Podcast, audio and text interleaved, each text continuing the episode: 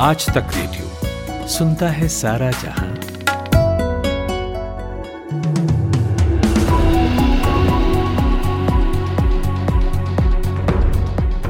Good evening आज तक radio पर आप सुन रहे हैं शाम चार बजे का पाँच मिनट मेरे यानी खुशबू के साथ। बीजेपी के पूर्व प्रवक्ता नुपुर शर्मा के पैगंबर मोहम्मद पर दिए बयान के बाद छिड़ा विवाद अब मालदीव भी पहुँच गया है। यहाँ विपक्षी पार्टी ने संसद में इस बयान के खिलाफ प्रस्ताव पेश कर दिया है। पार्टी ने बयान जारी कर कहा है कि भारत में इस्लामोफोबिया नस्ल भेद और जाति आधारित हिंसा बढ़ रही है।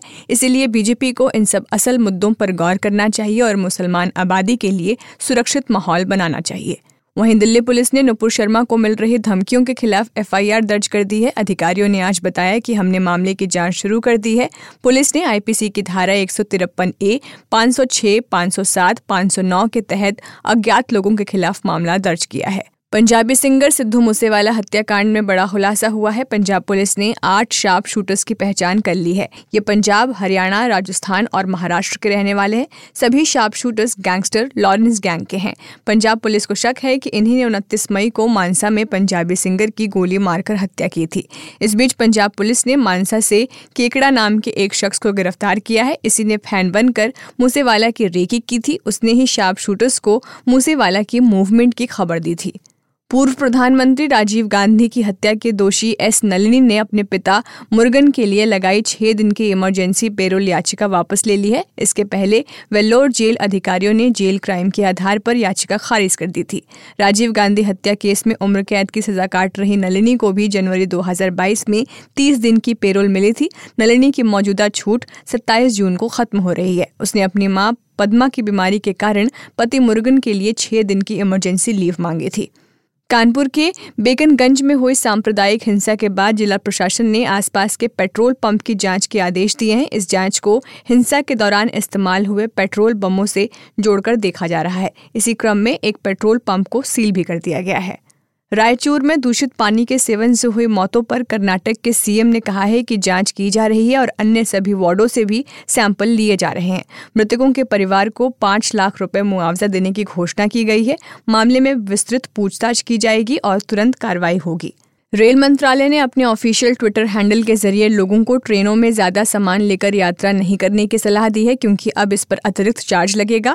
एसी फ़र्स्ट क्लास में 70 किलोग्राम, एसी टू टीयर में 50 kilogram, AC three tier, sleeper, AC chair car और स्लीपर क्लास में 40 किलोग्राम तक का सामान लेकर जाने की इजाज़त है। दो क्लास के लिए सीमा पच्चीस किलोग्राम तक है। ज़्यादा सामान के लिए न्यूनतम शुल्क तीस रुपए है। मुंबई के metropolitan magistrate A V Kulkarni की अदालत ने 11 साल पुराने रमी खेलने से संबंधित मामले में सजा सुना दी है। कोर्ट ने दोषी करार दिए गए नौ बिजनेसमैन को छह महीने कैद की सजा सुनाई है। कोर्ट ने दोषियों पर दो दो हज़ार रुपए का जुर्माना भी लगाया है।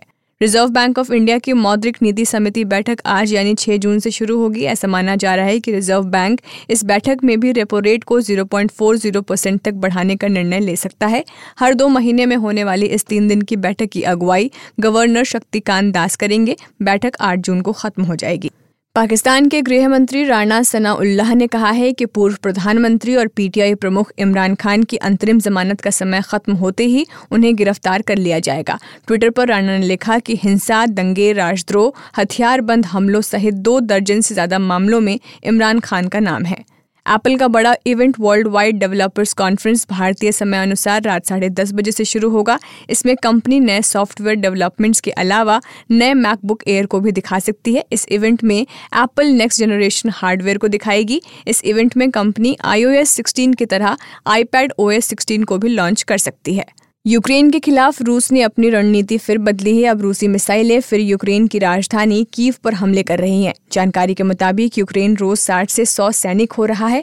रविवार को रूस ने यूक्रेन की पश्चिम सैन्य आपूर्ति पर एयर स्ट्राइक किया और दावा किया कि इसमें उन टैंक्स को तबाह किया गया जो यूक्रेन को मदद के तौर पर दूसरे देशों से मिले थे।